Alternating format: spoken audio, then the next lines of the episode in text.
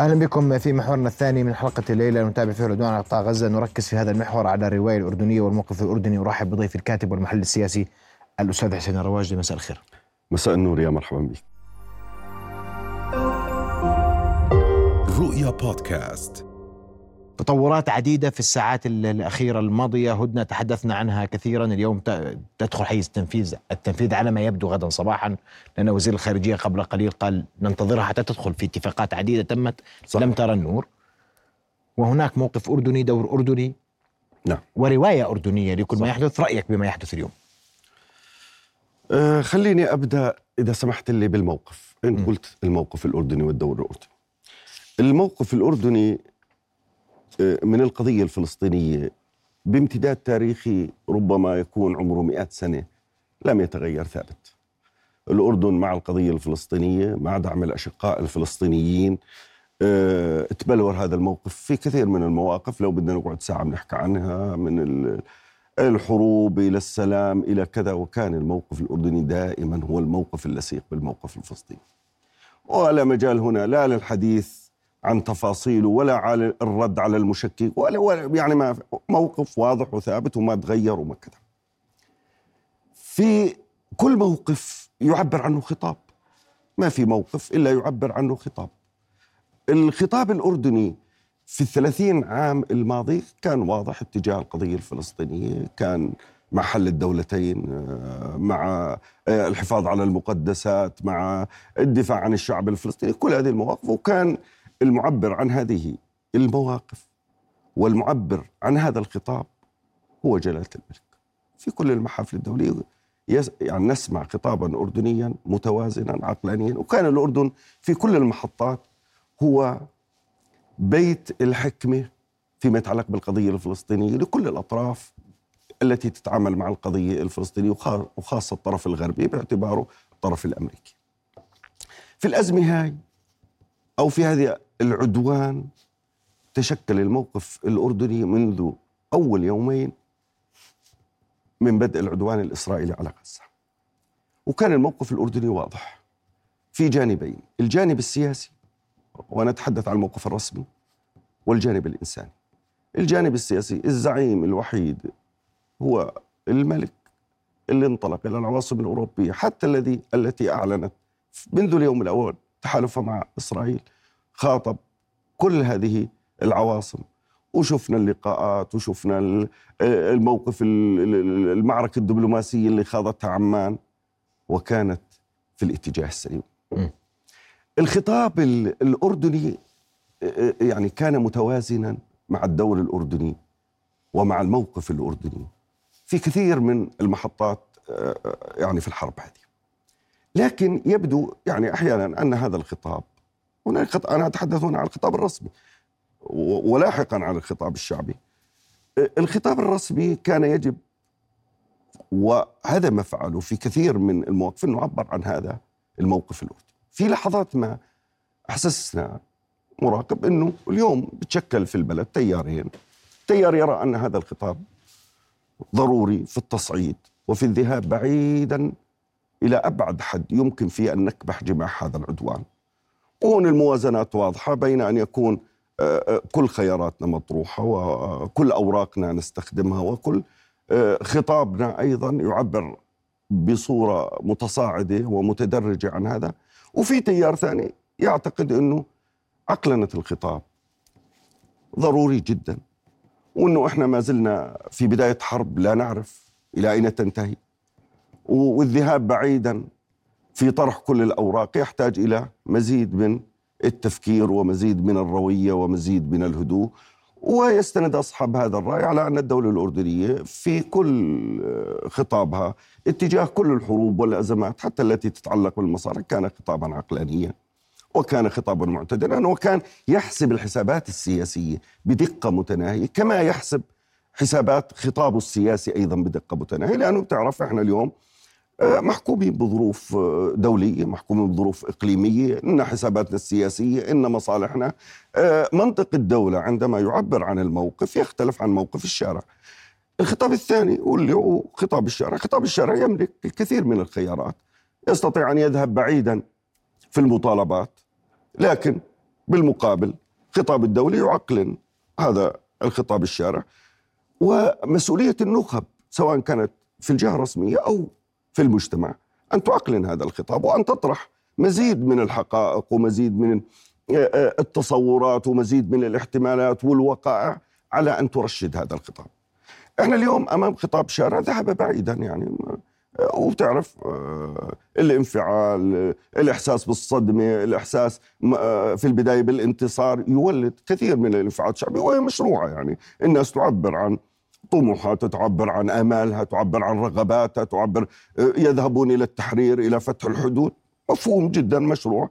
لكن يحتاج أحيانا من النخب أن تضبط هذا الخطاب. اللي حسينا في في ال 46 يوم الماضي بالنسبة لخطاب الشارع إنه لم يجد النخب التي تشكل أو التي كانت في مواقع المسؤولية. مسؤولين كبار وكذا. أن يدخلوا على خط هذا الخطاب. ويعقلون غابت هذه النخب. أنا بتحدث عن رؤساء وزارات سابقين بتحدث عن آه، آه، شو اسمه أعيان نواب سابقين اللي لهم وزن سياسي يعني محترف. وبالتالي كان من واجبهم أن يخرجوا وأن يشيروا إلى الإنجاز الموقف الأردني ويشيروا أيضا إلى ضرورة أنه الشارع يتفهم موقف الدولة الأردنية يتفهم إمكانيات الدولة الأردنية. وبالتالي يعني أصبحت حالة الشارع قابلة للدراسة والبحث والتقييم. في مجالات كثيرة فيما يتعلق بمضامين الخطاب فيما يتعلق باتجاهات الخطاب اللي شفناه في الشارع فيما يتعلق بعلاقته مع آه، مفاهيم مثل الهوية ومثل المواطنة ومثل كذا هذا كان واجب الدولة. وأنا بعتقد أنه الدولة اليوم حسب معلوماتي أنه تجلس وتقيم مثل ما حدث سواء على صعيد أداء المؤسسات وهذا مهم لأنه المؤسسات تشكل روافع لمواقف الدولة وخطابها مؤسسات الدستورية وعلى صعيد أيضا نخب الشارع آه، النخب التي تمثل الشارع من وجهاء ومن مثقفين ومن سياسيين ومن أحزاب. وأنا بركز على أيضا الأحزاب بالذات. اللي بتمثل هي اليوم الخزان السياسي اللي آه، آه، ممكن يعني يؤطر رؤية الشارع ويعقلن الخطاب العام للشارع. نعم. اليوم غابت النخب وأنت وكأنك تقرأ أن وأنت تحدثت عن الخطاب السياسي أو الرسالة أو التصعيد الأردني بأنه بالنسبة لك يعني لم يكن لم يكن خطابنا السياسي معتاد لكن الظرف كان نعم. يحتم علينا أن لا يكون خطابنا معتاد اليوم طبعا أنا مع أن يكون هنالك تصعيد وأن يكون هنالك تصعيد متدرج لكن وفق حسابات مدروسه شوف إحنا اليوم يعني أمام حرب. بدأت فجأة صدمتنا صدمت العالم كلياته موازينها غير متكافئة كما نعرف. من حق الفلسطينيين الخطاب الأردني يقوم على ماذا؟ خطاب جلالة الملك. ما حدث؟ العدوان جريمة وجريمة حرب. أه وقف الحرب ضرورة. لكل الأطراف و آه، يعني آه، المساعدات والممرات الإنسانية. كل هذا خطاب ضروري جدا إنه اليوم يخاطب العالم ويقول إنه من حق الفلسطيني الجريمة لم تبدأ ب 7 أكتوبر في لها سياق تاريخي وبالتالي إحنا حذرنا بالمناسبة الأردن منذ شهور بل من سنوات ويحذر من الانفجار الكبير ومن نشوء جيل جديد في معادلات جديدة. يعني أظن هذا مفهوم. لكن لكل مرحلة من المراحل في في الحرب خطابها. يعني إحنا متوقعين وربطنا خطابنا اعلان الحرب بالتاجيل القسري صحيح؟ التأجير القسري أنا بعتقد أنه ملف كان مطروح على الطاولة والآن مؤجل. وإحنا دائما في الحرب على غزة ننظر إلى الضفة الغربية. ونأخذ كل الاحتياطات اللازمة أنه العدوان الإسرائيلي لا يستغل هذا الظرف حتى يتحول على الضفة الغربية وبالتالي تكون عندنا مأساة. وبعتقد هذا تصور أردني موقف أردني سليم. وإحنا اليوم أمام سيناريوهات متعددة. يمكن أن تمتد هذه الحرب زمنيا. يمكن أن تتوسع مكانيا. يمكن أن تكون الضفة هي الخطوة الثانية. ويمكن أن تكون جبهات أخرى غير الضفة. وبالتالي عندما نصمم الخطاب السياسي يجب أن يتناسب مع هذه التطورات. وبعتقد إنه إحنا نجحنا في 90% إحنا نجحنا في تصدير خطاب استباقي يحذر يبعث برسائله إلى الخارج. ويبعث برسائله إلى الداخل.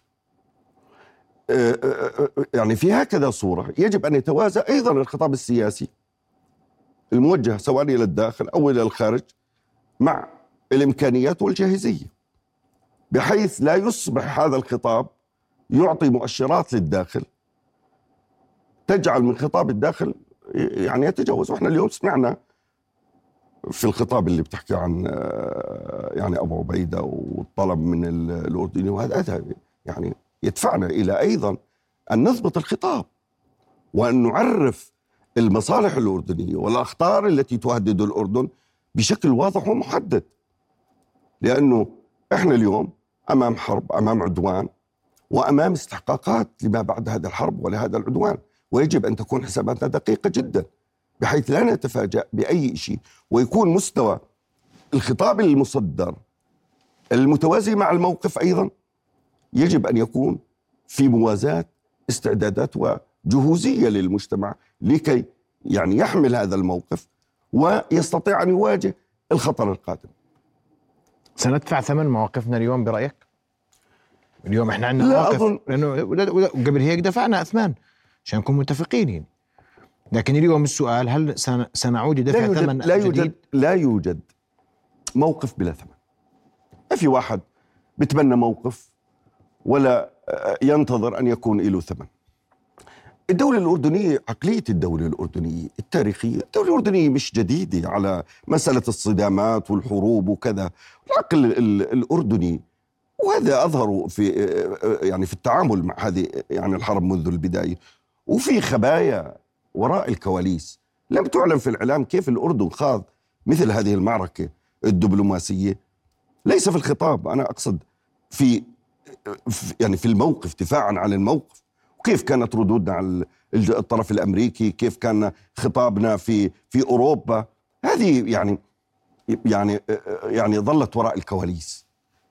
لكن الأردن يفكر بدفع الثمن في الوقت المناسب. يفكر بدفع الثمن أيضا حسب الخطر الذي يواجهه. هذه هذه حسابات الدولة إنه أنت مستعد أن تدفع الثمن وقد يصل هذا الثمن إلى يعني يعني مواجهة. لكن متى تكون؟ وكيف تكون؟ وكيف استعدادك لها؟ إحنا الآن لا نتحدث عن هذا. ويجب أن لا نتحدث عن هذا في هذا الإطار. إحنا اليوم نتحدث عن معركة دبلوماسية يخوضها الأردن في أطر سياسية وفي رصيد سياسي للأردن في كل هذه الأطراف. نعم. يعني كيف يمكن إحنا اليوم لما نفكر إحنا أنجزنا في الجانب الإنساني؟ الأردن ما لم ينجزه أحد. بعثنا طائرات ونزلت مساعدات في الحرب. بعثنا دخلنا مستشفى. دخلنا مستشفى ورحنا على الضفة ودينا مستشفى ثاني رحنا على الجمعية العامة للأمم المتحدة وحشدنا 120 صوت. هذه هذه يعني مش سهلة اليوم في الحسابات السياسية.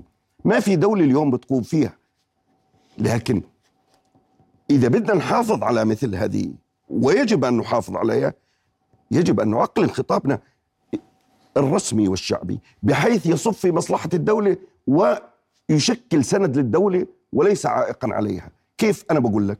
إحنا اليوم لما نطلع على الشارع وما يكونش هذا الجهد الأردني وهذا الإنجاز الأردني حاضر في مشهد الشارع ولا تكون الرمزية الأردنية كلها حاضرة في مشهد الشارع. ولما نسمع خطابات تخاطب الشعب الأردني وتخاطب العشائر الأردنية أنه تحركوا على الحدود وكذا لا هذا يضر بمصلحة الدولة. ويدفع إلى اللي بحكي أنا إنه نرشد الخطاب الرسمي ونرشد الخطاب الشعبي وتتدخل النخب اللي بعدها ما تدخلت وتصارح الناس بمواقف الدولة وبإنجازات الدولة وبمقدرات الدولة وإمكانياتها وبالخطوط التي يمكن أن تتحرك فيها الدولة وبمصالحنا وعلاقاتنا وكل هذه التركيبة وبالواقع العربي. اليوم يعني أخ محمد أنت لو تفرد يعني الخارطة وتشوف مواقف الدول العربية وحتى الدول اللي بتشكل يعني أقطاب في المنطقة الدول الإسلامية بتشكل أقطاب في المنطقة وتشوف يعني وتقارن بالموقف الأردني. الموقف الأردني يتقدم على كل هذه الدول وما بنسمعش لا من الشارع ولا من غير الشارع ولا من أي طرف من الأطراف من يقول يمد أصابعه إلى هذه الدول ويقول تحركوا. حتى اليوم التيارات اللي كانت محسوبة على الممانعة وكانت ما شفنا شيء. هذا يلقي علينا كأردنيين اليوم إنه القلعة الأردنية اليوم اللي ظلت في هذا الإقليم منيعة ومحصنة وتحافظ على مصالحها أن ندفع باتجاه أن تبقى كذلك. لأنه أول مصلحة للشعب الفلسطيني هو بقاء هذا الأردن صامد ومستقر وبعيد عن المزايدات وبعيد عن الانتهازيات وبعيد عن الحسابات الشخصية اللي بنشوفها اليوم. يعني اليوم أنا ما بتصور إنه أردني يمكن يعني أن يقايض بين مصلحة الأردن وأي حسابات سياسية أخرى وأي مصالح شخصية أخرى لأنه مصلحة الأردن اليوم خاصة في ظل حرب وأنا بقول إنه القادم بالنسبة للأردن وبالنسبة للمنطقة أسوأ. اليوم إحنا ما بنعرفش ما بعد الحرب شو التشكيلات بتصير. لا سواء في معركة أو في آه، آه، آه، يعني معركة الإعمار أو في معركة المسار السياسي اللي راح يصير في غزة. واليوم الأردن لما يقول إنه إحنا لا نبعث جنود بدلاء لجنود الصهاينة. اليوم إحنا لا نقبل بقسمة الضفة وغزة. وغزة. اليوم إحنا لا نتحدث فيما بعد الحرب إلا بعد ما تنكشف لنا الأمور. اليوم يعبر عن هذا الموقف بحصافة وبحكمة لأنه إحنا ما بدنا ندرج في السينيورات. لو رايح الأمور. برأيك اليوم لو رايح الأمور. وأنت توجه هذا خطاب خطابك تحدثت فيه للشارع للنخب لكن لو رايح الأمور برأيك بدقائق أرجوك. أنا أعتقد انه الأمور ستذهب إلى يعني إحنا في ثلاث مراحل. المرحلة الأولى انتهت وهي الحرب البشعة اللي شفناها بأبشع ما يمكن أن يتصوروه يعني هذا إنسان اللي تجاوزت حدود المنطق في الإبادة الجماعية وفي كذا. المرحلة الثانية مرحلة الهدن وما بعدها.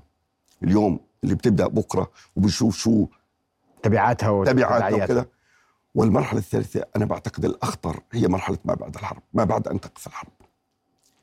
اللي بنيجي هون على المرحلة اللي بكون الأردن فيها أيضا في دائرة الخطر لأنه ما بعد ما بعد الحرب ستفرز واقع جديد واقع سياسي سواء فيما يتعلق بالقضية الفلسطينية أو فيما يتعلق بالمنطقة أو فيما يتعلق بالأردن تحديدا. وبظن أو بعتقد أيضا إنه يجب أن نحتاط لأوراق سياسية لمواجهة هذه المراحل. ونحتاج وأن ندخر أيضا تصعيدا في الخطاب السياسي لهذه المرحلة سواء كانت يعني نتائجها بالاتجاه هذا أو بالاتجاه آه، هذا. وان نضمن أن يكون لنا أيضا مقعد على طاولة أي حديث قادم عن اليوم في المنطقة آه، آه، في كثير من الدول يعني تحاول أن تتزع أدوار فيما بعد الحرب.